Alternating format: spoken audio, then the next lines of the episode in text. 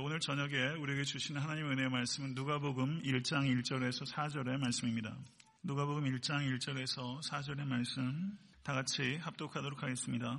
우리 중에 이루어진 사실에 대하여 처음부터 목격자의 말씀에 일꾼된 자들이 전하여 준 그대로 내력을 저술하려고 붓을 든 사람이 많은지라 그 모든 일을 근원부터 자세히 미루어 살핀 나도 테오빌로 각하에게 차례대로 써 보내는 것이 좋은 줄 알았느니 이는 각하가 알고 있는 바를 더 확실하게 하려 함이로라. 아멘. 하나님의 말씀입니다. 그 오늘 본문 말씀 딱 보시니까 상당히 무미건조한 설교가 될 것이라는 게 예상이 되세요. 듣는 이도 어려운 본문이라 생각이 들고 전하는 저도 어, 쉽지 않은 말씀입니다. 왜냐하면 설교할 거리가 별로 없어요. 그런데 물방울 하나도 이렇게 유심히 벌어보게 되면 물방울 안에 달도 들어있고 물방울 안에 해도 들어있어요. 그래서 이 말씀을 이렇게 보면서 이 말씀에도 괜히 여기 있는 게 아니기 때문에 마치 물방울 하나같이 우리가 소홀히 여기기 쉬운 말씀이지만 여기에도 하나님의 은혜 빛이 있으리라고 믿습니다. 그 말씀을 통해서 전하는 전하 여러분에게 공의 큰 은혜가 임할 수 있게 되기를 간절히 소원합니다. 하나 기대해도 좋을 것은 오늘 설교가 평소보다는 좀 짧을 것이라는 것은 말씀드리겠습니다. 오늘 본 말씀 누가복음 1장 1절 4절은 누가복음 전체 서문에 해당하는 말씀입니다. 다른 복음서 마태, 마가 그리고 요한복음과는 달리 데오빌로라는 사람에게 헌정하는 매우 특별한 문학적인 양식을 여기에 사용하고 있다는 것이 특징입니다. 이러한 양식이 그리스 로마의 역사가들인 헤로도투스, 투키디데스 그리고 유대의 역사가인 조세푸스 작품에 나오는 문학적인 방식들을 여기에 반영하고 있는 것이 틀림없습니다. 그런데 누가가 당대 그리스 로마의 역사 기술 방법이나 유대 역사의 기술 방법을 단순하게 모방하려는 의도가 여기 있는 것이 아니라 복음을 세계사적인 큰 무대에 올려놓기 위한 목적으로 당대 역사 기술의 방법을 도용하고 있는 것이다라고 볼 수 있다는 것입니다. 확실히 누가는 마태, 마가, 요한보다 역사적인 서술에 관심을 많이 가지고 있는 것이 틀림없습니다. 그래서 제가 누가복음의 본문을 강의해 나가면서 누가가 특별히 역사적인 관심을 가지고 있는 본문에는 좀 더 그러한 관점에서 강의를 해 나가도록 하겠습니다. 누가복음 1장 1절 4절은 신약 성경 가운데서도 가장 아름답고 가장 정교하고 가장 잘 꾸며진 헬라어 문장으로 정평이 나 있습니다. 제가 그래서 헬라어로 몇 번 읽어봤는데 제게는 그렇게 피부에 와닿지 않더라고요.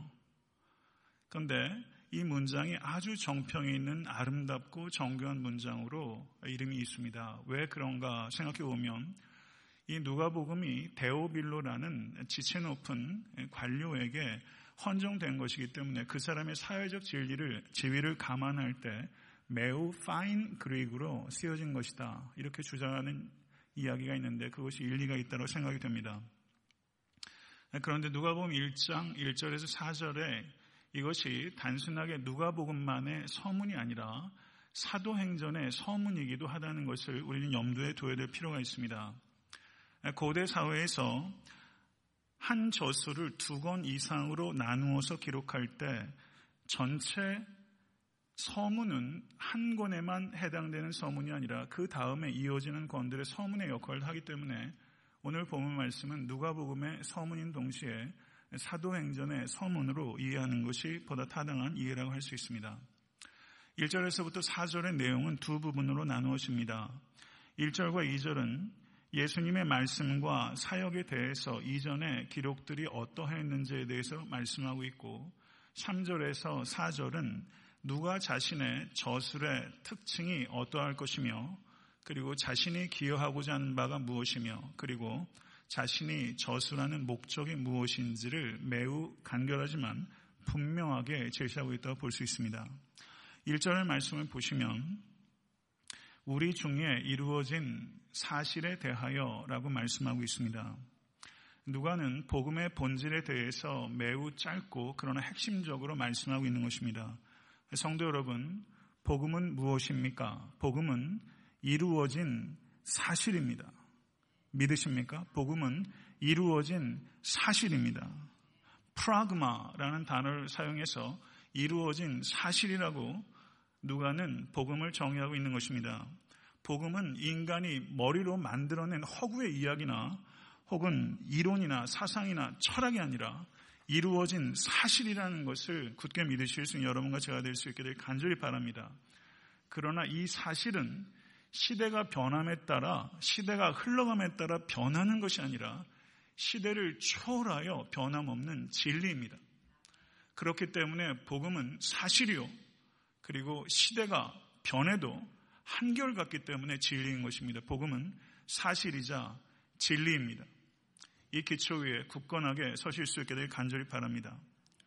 복음은 하나님께서 선지자를 통하여 구약 성경에서 미리 약속하신 것이고 그리스도 안에서 실현된 복된 소식입니다.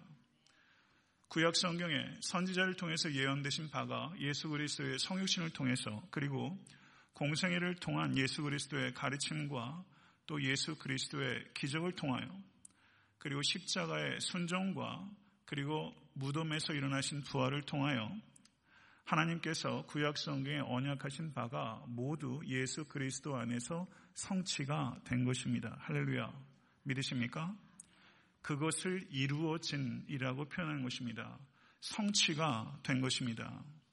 성도 여러분, 하나님께서는 약속하실 뿐만 아니라 약속하신 것을 성취하시는 신실하신 하나님이십니다. 그 신실하신 하나님께서 우리의 하나님, 나의 하나님이시라는 것을 부디 믿으시고 그 하나님을 경험하시는 우리 모든 권속 되실 수 있게 되기를 간절히 축원합니다. 예수 그리스도 안에서 이루신 하나님의 구원의 역사들이 목격자와 말씀의 일꾼들을 통하여 전달되었습니다. 목격자와 말씀의 일꾼들이라는 표현이 있습니다. 여기에서 목격자와 말씀의 일꾼들은 두 부류의 사람을 나타내는 것이 아니라 예수님의 사도들을 서로 다르게 표현하는 두 가지 표현 양식입니다. 곧 사도들이 목격자요, 사도들이 말씀의 일꾼인 것입니다. 성도 여러분, 사도들은 위대한 사람들입니다. 그러나 누가는 그 위대한 사도들을 표현할 때 목격자와 말씀의 일꾼들이다. 매우 간결하게 사도들에 대해서 아첨을 하거나 사도들을 필요 이상으로 높이는 것이 없이 사도들의 가장 핵심적인 역할이 무엇인가? 그것은 목격자요. 말씀의 일꾼이라는 것입니다. 성도 여러분, 사도들의 역할에 가장 중요한 것은 말씀의 일꾼입니다. 말씀을 선포하고 말씀을 보존하고 말씀을 증거하는 것이 사도들의 최고의 소명이요. 최고의 특권이요. 최고의 영예입니다. 그렇기 때문에 누가는 사도들을 말씀의 일꾼이라 표현하고 있는 것입니다. 성도 여러분, 사도들에게 있어서 가장 중요한 소명이 말씀의 일꾼이라면 목회자에게 있어서는 가장 중요한 소명이 무엇이겠습니까? 목회자인 저에게 있어서도 모든 목회자들에게 있어서 가장 중요한 것은 말씀의 일꾼입니다. 말씀의 일꾼인 목회자들이 바로 서야 됩니다.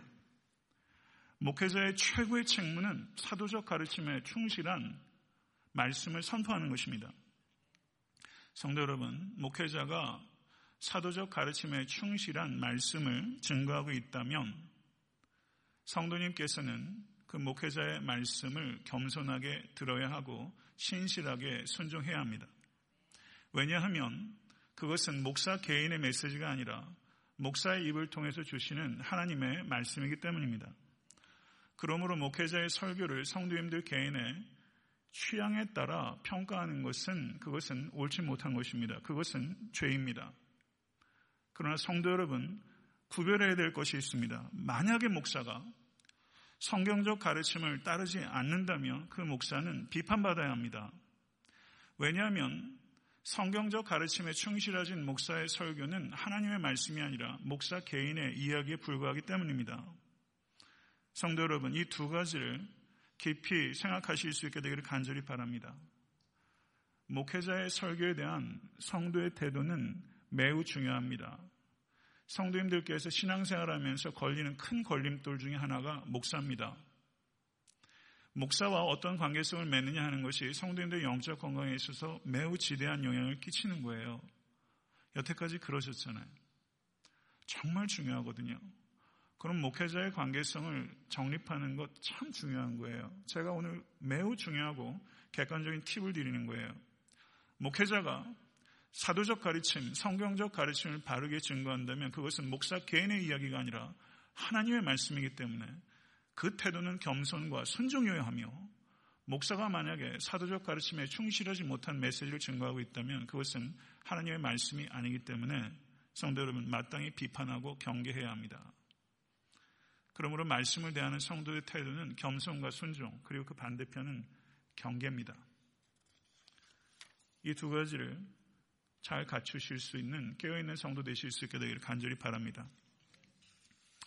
그런데 누가는 자기 이전에도 사도들이 전해 준 것들을 기록하려고 붓을 든 사람들이 많았다라고 이야기를 하고 있어요.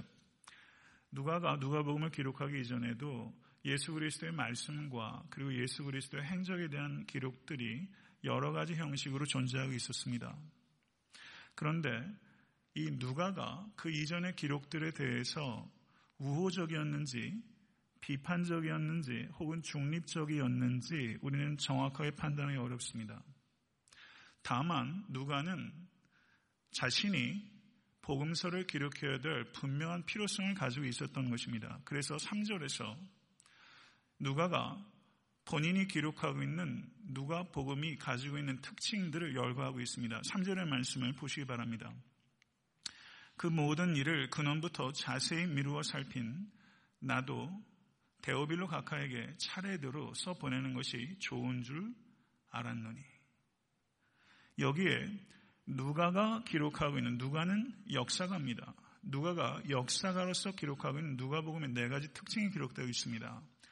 우리 번역상에서는 내용적으로 흩어져 있지만 실제 성경 원어성으로는 서술적으로 병렬적으로 네 개의 단어가 연이어 기록되어 있는데 그 단어들은 아노센, 파신, 아크리보스, 카섹세스라는 네 개의 그리스 단어가 병렬적으로 기록되어 있어요. 그 내용이 뭐냐면 첫 번째는 누가의 기록의 특징입니다. 근원부터 저를 한번 따라하세요. 근원부터 근원부터라고 번역되고 있는 그리스어가 아노센이라는 단어인데요. 이 아노센이라는 단어가 어디에 등장하면 요한복음 3장 3절에서 예수님께서 그 거듭나야 하리라 라고 했을 때 그때 거듭나는 것이 아노센 하늘로부터 태어날다고 했을 때 하늘로부터라는 뜻이 아노센이에요. 그러니까 근원부터 살핀다는 것은 하늘로부터 살피는 것입니다. 하늘로부터 살피는 거예요. 이 뜻을 생각하면 이 누가가 근원으로부터 살폈다는 것은 하늘로부터 부어주시는 성령님의 감동과 가르치심에 따라 모든 일을 살폈다는 것을 의미하는 것입니다. 누가는 그렇게 기록하는 것입니다. 근원부터 살핀 것입니다. 성도 여러분, 지혜자는 누구입니까? 세상에 참 많은 문제가 있어요. 문제가 있어요. 문제를 지역적으로 미봉책으로 대안을 제시하는 사람들이 있지만 근원적으로 파악하고 근원적인 대안을 제시하는 사람들은 참 드물어요. 지혜자는 누굽니까? 근원으로부터 문제를 보는 사람이에요. 성도 여러분 이런 지혜가 여러분에게 있게 되기를 우리 주 예수 그리스도는 간절히 축원합니다. 두 번째 누가의 기록의 특징은 절 따라하시죠. 모든 것을 살폈다. 모든 것을 살폈어요. 그 모든 일을 파신 모든 것을 살폈어요. 그런데 모든 것을 살피는 것이 가능합니까? 불가능합니까? 사실상 불가능한 거예요. 모든 것을 살피는 것은 불가능해. 그렇기 때문에 여기에서 모든 것이라고 표현하는 것은 이해할 수 있는 문학적인 과정이에요. 누가가 이 모든 것을이라는 것을 통해서 강조하고 있는 말은 최대한 자세하게 기술하고자 했습니다. 이런 뜻입니다. 누가는 최대한 자세하게 기술하고자 했어요. 이것이 누가의 기술의 특징이에요. 성도 여러분, 마태복음은 몇 장으로 기록되어 있습니까? 28장. 누가복음은 20? 헷갈리세요? 누가복음 20? 갑자기 저도 자신이 없어지잖아요. 실수할까봐. 누가복음 24장이죠. 그런데 어떤 게 더 길어요? 실제 언어의 단어의 숫자는 누가복음이 더 길어요. 신약 성경에서 가장 길어요. 모든 것을 이라는 말이 이해할 수 있는 과장, 그렇지만 최대한 자세하게 기록하려고 했던 누가. 그러나 최대한 자세하게 기록한다는 것이 필요하지 않은 것을 지면을 하려 했다는 뜻은 아닙니다. 세 번째 누가의 특징은 우리 번역에는 반영되어 있지 않습니다. 아크리보스라는 단어인데 그대로 기록했다는 거예요. 그대로 기록했다. 이것이 역사 기술에 있어서 기본입니다. 그대로 기술하는 거예요. 역사가 권력자의 입맛에 맞게 쓰여지잖아요. 역사가. 고대사나 현대사나 지금 한국도 국정교과서 가지고 난리도 아니지 않습니까? 역사가 자기 입맛대로 쓰기 때문에 문제. 역사 기술의 기초는 아크리보스, 그대로 쓰는 것입니다.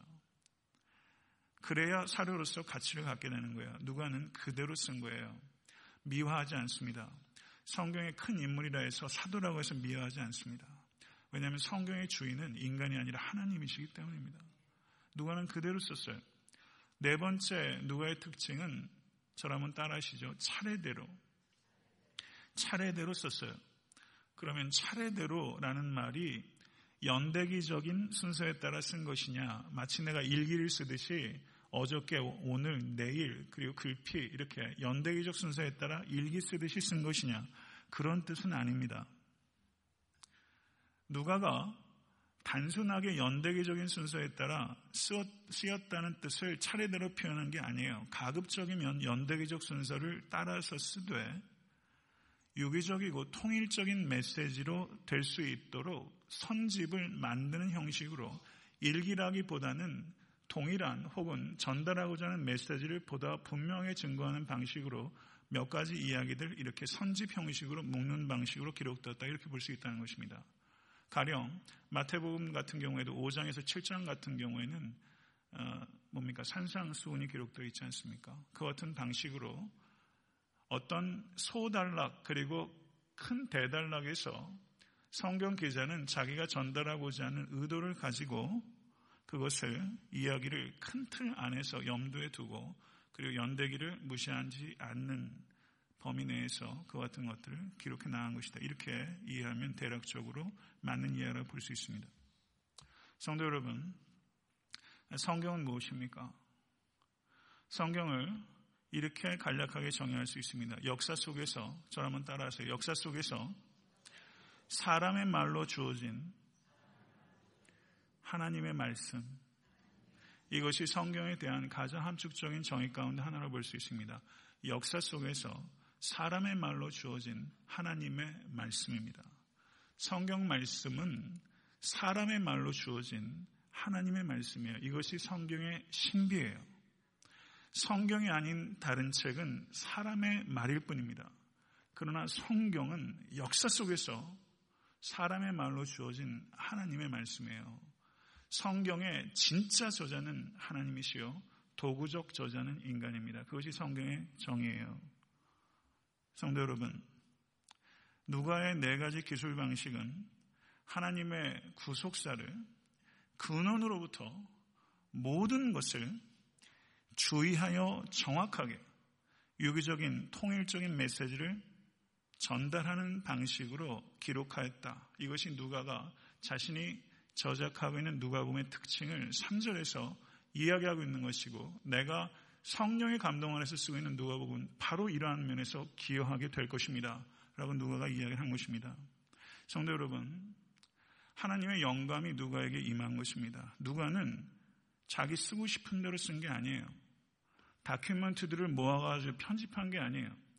그런 일들이 있었지만, 그런 노력이 있었지만, 하나님께서 부지런하게 말씀을 수집하고 연구하고 근원부터 찾고 가급적 최대한 상세하게 쓰려고 하고 그리고 유기적이고 통일적으로 쓰려고 하는 노력하는 누가에게 성령의 감동이 임한 것입니다.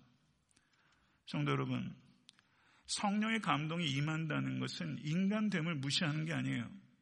영적인 사람이 된다는 것은 비인간이 된다는 뜻이 아닙니다. 신령한 사람이 된다는 뜻은 더욱더 인간다운 인간이 된다는 것을 의미하는 것입니다. 성도 여러분, 인간다운 인간이 되면 밖에 나가서 좋은 소리 듣습니다. 그리스도인들이 왜 비난을 듣는지 아십니까? 영적이지 않아서? 아니에요. 인간적이지 않아서 욕먹는 거예요. 최소한의 인간됨을 갖추지 못한 모습을 많이 나타내기 때문에 그리스도인들이 욕먹습니다. 목회자가 상식적이기만 해도 그렇게 욕 안 먹습니다. 그런데 목회자가 영적인 건 고사하고 상식적이지도 않기 때문에 목회자들이 욕을 먹는 거예요. 성도 여러분, 신앙인이 되기 전에 인간이 되어야 됩니다. 영적이 된다는 것은 인간적이 된다는 것을 무시하는 것이 아니에요. 인간됨을 극대화시키는 거예요. 인간 안에 심어놓으신 하나님의 형성이 극대화되는 것입니다. 좋은 측면이 부각되는 거예요. 참된 인간이 되고 참된 성도가 되는 것입니다. 성도 여러분, 누가가 누가복음을 기록한 이 자세는 참으로 엄정한 자세예요. 우리가 누가복음을 읽을 때 이제 다다음 주부터 누가복음의 구체적인 본문으로 들어가겠지만 누가복음을 읽을 때 그러면 우리가 어떤 독법을 가지고 읽어야 되느냐 하는 문제에 있어서 누가가 누가복음을 쓴 방식에 따라 누가복음 읽는 것이 가장 바르게 읽는 것이죠. 누가가 어떻게 썼는지를 염두에 두세요. 왜 그렇게 썼습니까? 우리에게 유익을 주기 위해서요. 그 유익을 여러분과 제가 얻어야 합니다. 성경을 읽어서 우리가 영적 진리를 캐내기 위해서는 성경을 대하는 태도가 바뀌어야 됩니다. 태도가 바뀌어야 돼요. 그러면 성경을 대하는 태도는 어때야 되는가? J.I. 패커라는 하나님을 아는 지식이라는 책을 쓴 조직신학자가 있어요. 훌륭한 사람입니다. 근데 J.I. 패커가 쓴 책 중에 기도라는 책이 있어요. 거기 133페이지에서 135페이지를 보시게 되면 J.I. 패커가 성경을 읽는 다섯 가지 방법을 알파벳 L로 시작하는 말로 이야기를 하고 있어요. 첫 번째는 저를 한번 따라 하시겠습니까? letter. 성경은 편지로 읽어야 되는 거예요. 성경은 창세기부터 계시록까지 하나님께서 우리 영혼에 보내신 편지예요. 연애 편지 읽으면서 조는 사람 참 이상한 사람이죠. 밤을 새서 읽어요. 몇 번 읽어요? 백 번씩 읽어요. 빨간색 줄쫙 찾고 가면서.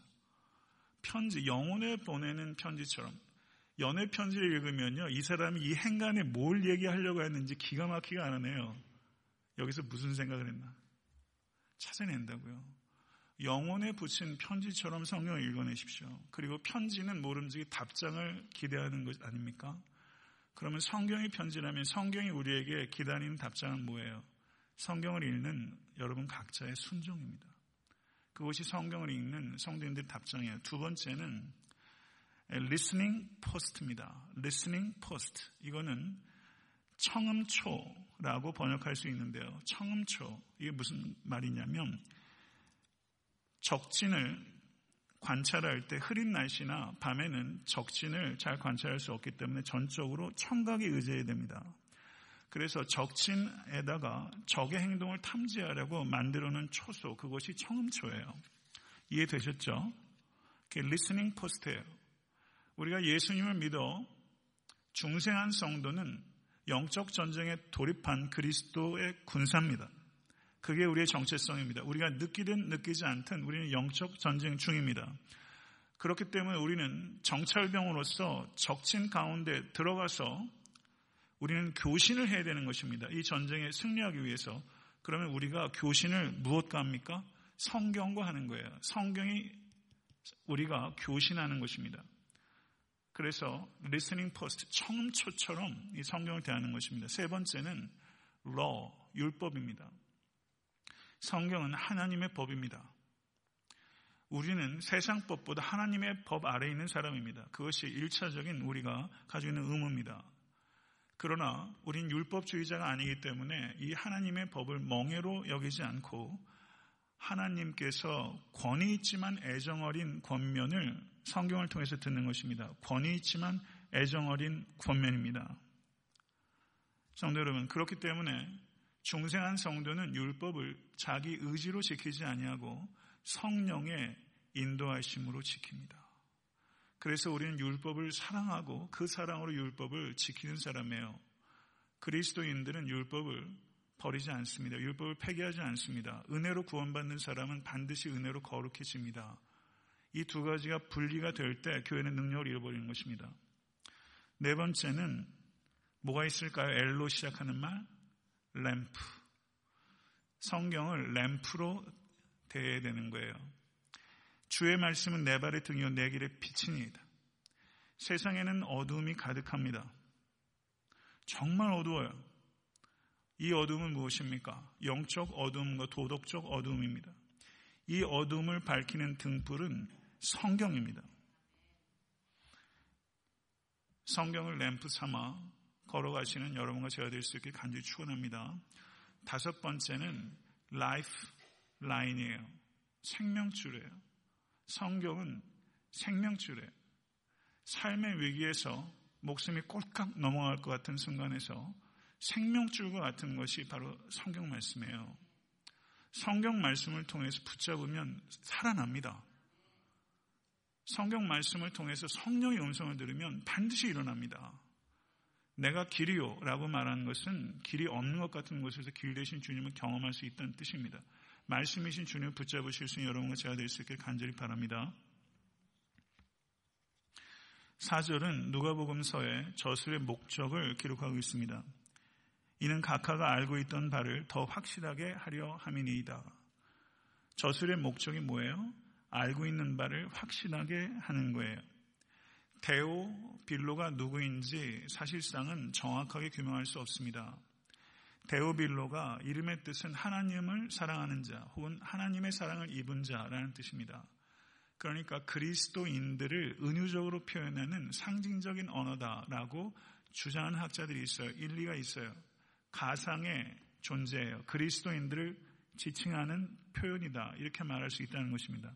그러나 훨씬 더 많은 학자들이 그리고 제 개인도 이 데오빌로는 데오빌로 각하는 실제 매우 높은 지위에 있어서 이 누가가 누가복음과 사도행전을 기록할 수 있는 그런 가죽과 그리고 펜과 그리고 모든 집필하는 과정에 있어서 경비를 댈 수 있었던 유력한 사람으로 보여집니다. 실존 인물이라고 봅니다.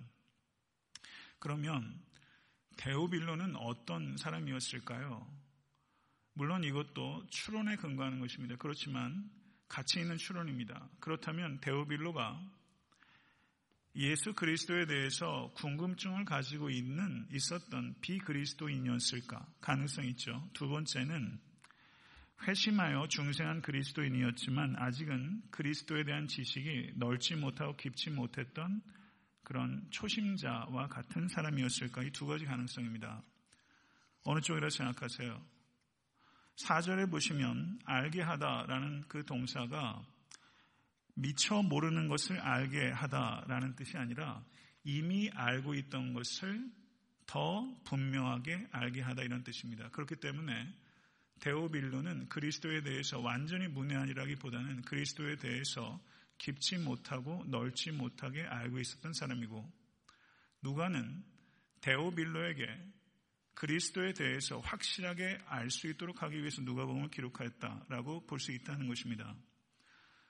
그러면 누가복음과 사도행전이 데오빌로에게 헌정되었는데 누가가 이 두 권의 책을 제가 기억하기로는 신약성경의 28%입니다. 28%를 데오빌로 한 사람만 보라고 이걸 썼겠어요? 데오빌로에게 헌정되었지만 데오빌로 한 사람에게만 이 책을 헌정하고 그리고 그 가치를 사장시키기 위해서 이걸 썼다. 그렇지 않죠.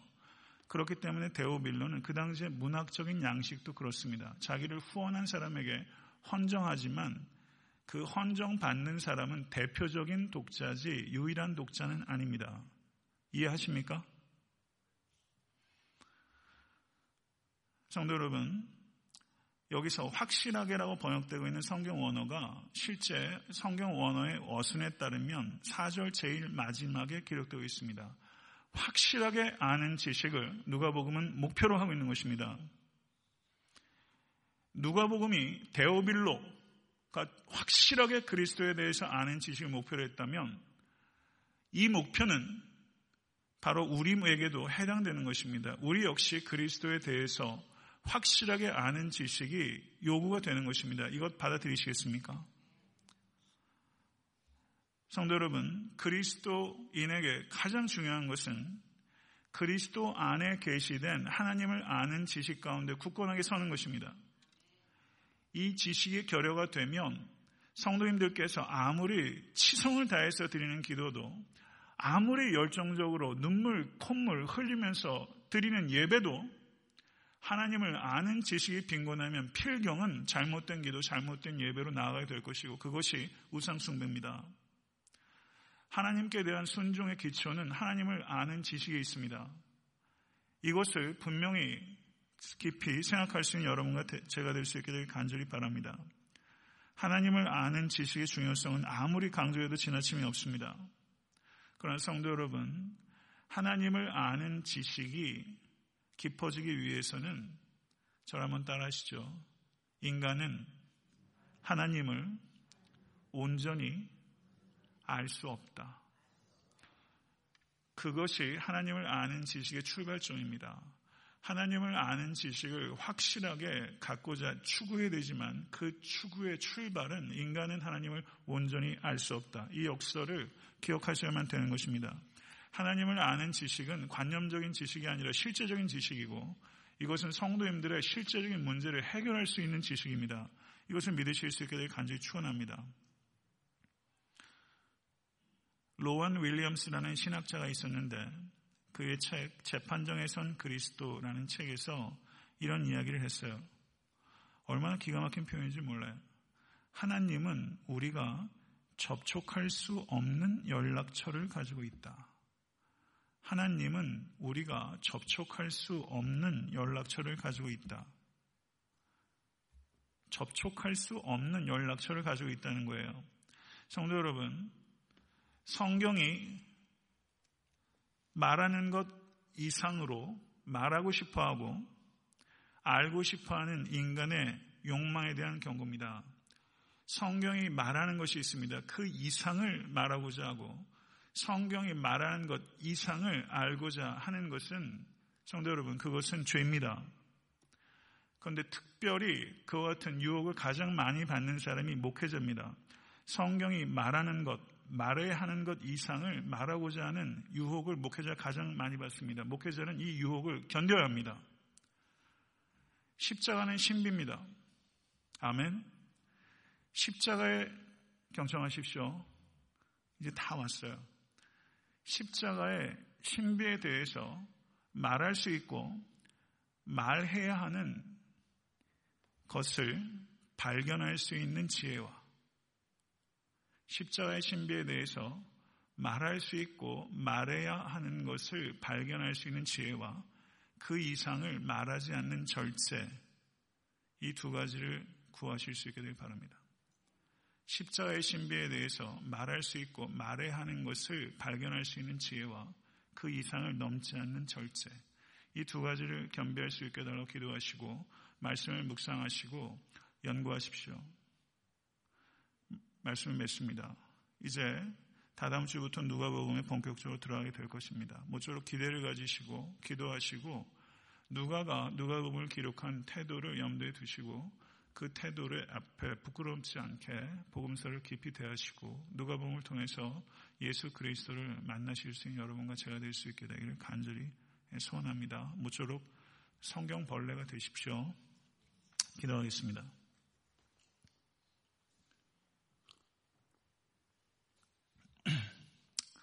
기도하실 때 오늘 설교의 여섯 가지 요점을 제가 말씀드리겠습니다.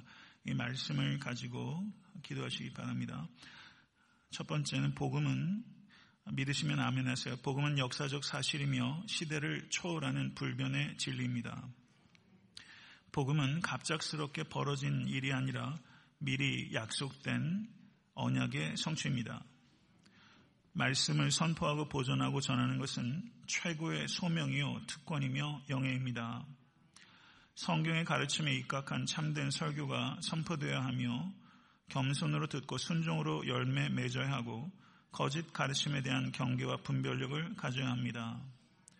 성경을 바르게 읽기 위해서는 성경을 대하는 바른 태도가 전제가 되어야 하며 그것은 성경을 레터와 리스닝 포스트와 러와 램프와 라이프라인으로 읽어야 한다는 것을 의미합니다. 말할 수 있고 말해야 하는 것을 발견하는 지혜와 그 이상을 넘어서지 않는 절제를 겸비해야 합니다. 이것이 오늘 설교 말씀 물방울 하나에 담겨 있는 햇빛이에요. 여섯 가지. 모쪼록 깊이 기억하시고 삶 속에 적용하실 수 있기를 간절히 바랍니다. 기도하겠습니다.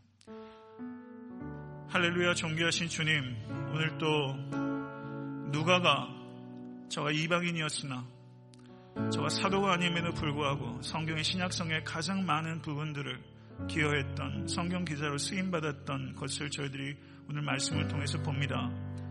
저가 이 복음서를 기록하면서 어떻게 기도했고 어떠한 마음으로 이 복음서를 기록했는지 저희가 배웠습니다. 아버지 하나님, 저희들의 마음이 뛰기를 원합니다. 하나님의 말씀 앞에 우리가 이 말씀을 마치 처음 대하는 어린아이처럼 우리의 심장이 뛰기를 원합니다. 무감각하고 아버지 차가운 돌덩어리 같은 우리의 완고한 마음이 깨어지고 아버지 하나님 이 말씀을 읽을 수가 없어서 무덤에서 카타콤에서 전달되는 말씀을 외우려고 몸부림을 치고 지금도 성경 말씀을 가지고 있으며 핍박을 당하는 그리스도인들을 생각하며 우리가 말씀을 대하는 우리의 태도를 되돌아볼 수 있기를 원합니다. 아버지 하나님 근원부터 모든 것을 할 수 있는 한 최대한 자세하게 있는 그대로 순서에 따라 유기적이고 통일적으로 하나님의 말씀을 기록함으로 당대의 사람들과 후대의 사람들에게 복음의 진수와 생명이 되신 예수 그리스도를 증거했던 누가의 마음이 우리의 마음이 되기를 원합니다. 아버지 하나님 우리도 이 복음 이런 태도로 증거할 수 있기를 원합니다. 이런 태도로 주님의 말씀을 대하기를 원합니다. 하나님 아버지 우리가 삶의 문제에서 허덕이고 무기력한 성도의 모습을 벗어나지 못하는 것은 말씀을 대하는 우리의 태도에 문제가 있기 때문입니다. 말씀을 사랑하지 않습니다. 말씀을 상고하지 않습니다. 말씀을 참고서로 여기기 때문입니다. 하나님의 말씀은 생명의 말씀입니다. 주여 예수께서 성육신하신 말씀입니다. 아버지 하나님 이 종이 말씀을 대하는 태도가 먼저 바뀌게 하여 주시옵소서. 이 종이 이 강단에서 말씀을 증거할 때 아버지 하나님 하나님 앞에서 증거할 수 있도록 하나님 도와주시옵소서. 오늘 이 저녁에 아버지 하나님 어떻게 보면 딱딱한 부분에 대해서 말씀을 전했으나 아버지 하나님 여기에도 하나님의 진리의 빛이 있었습니다. 물방울 안에 담긴 태양빛과 같이 이 말씀, 우리가 경시했던 이 부분에도 하나님의 진리의 말씀은 있었습니다. 말해야 하는 것, 말할 수 있는 것을 저희들이 분별하지 못했습니다. 하나님 분별할 수 있도록 하나님 도와주시고, 발견할 수 있도록 도와주시고, 말하지 않아야 될 것을 말하지 않는 절제를 가질 수 있도록 주여 인도해 주시옵소서. 성도 간의 관계 속에서도 말해야 할 것은 말하지 않고, 말하지 않아야 될 것은 말하는 뒤죽박죽으로 살아가서 관계도 해칠 때가 얼마나 많은 우리인지 알 수가 없습니다. 지혜도 없고 절제도 없습니다. 지혜로워야 될 때 참고 절제해야 될 때 마구잡이로 내뱉었습니다. 규모가 없이 살았습니다. 하나님. 주여 우리는 근원부터 생각하는 사람들이 아니었습니다. 눈에 보이는 것대로 말하고 행동하고 감각대로 행하고 생각되는 대로 말하는 사람들이었습니다. 어떨 땐 생각조차 하지 않았습니다. 성령께서 주시는 대로 말하고 행동하지 않았습니다. 근원부터 보지 않고 말초적으로 행동하고 말했습니다. 그렇게 살았습니다, 주님. 근원부터 보게 하시고 모든 것들을 살피게 하시고 그것을 그대로 증거할 수 있도록 하나님 도와주셔서 우리의 삶에도 그런 정직함이 있을 수 있도록 하나님 도와주시 이런 진실함이 우리의 삶 가운데 있을 수 있도록 하나님 도와주십시오. 우리의 삶의 문제가 문제가 아니라 내가 문제였습니다. 내가 죄인이기 때문에 문제였습니다. 하나님, 오늘 이 시간 우리의 문제가 없어지게 해달라고 기도하기 전에 문제 투성인 우리를 하나님 앞에 드리고 보혈로 씻겨달라고 주님 앞에 통회할 수 있도록 하나님 도와주십시오. 내가 변하면 사는데 하나님 내 힘으로 안 되는 것을 또 주님 앞에 고백하며 씨름하는 주의 권속들을 기억하시고 아버지 하나님 불쌍히 여겨 주셔서 주여 연수한 자에부터 아버지 하나님 노령의 성도에 이르기까지 오늘 이 아침 이 저녁 겸손한 마음으로 주를 구할 수 있도록 하나님 도와주시옵소서. 예수 그리스도 이름으로 간절히 기도드렸사옵나이다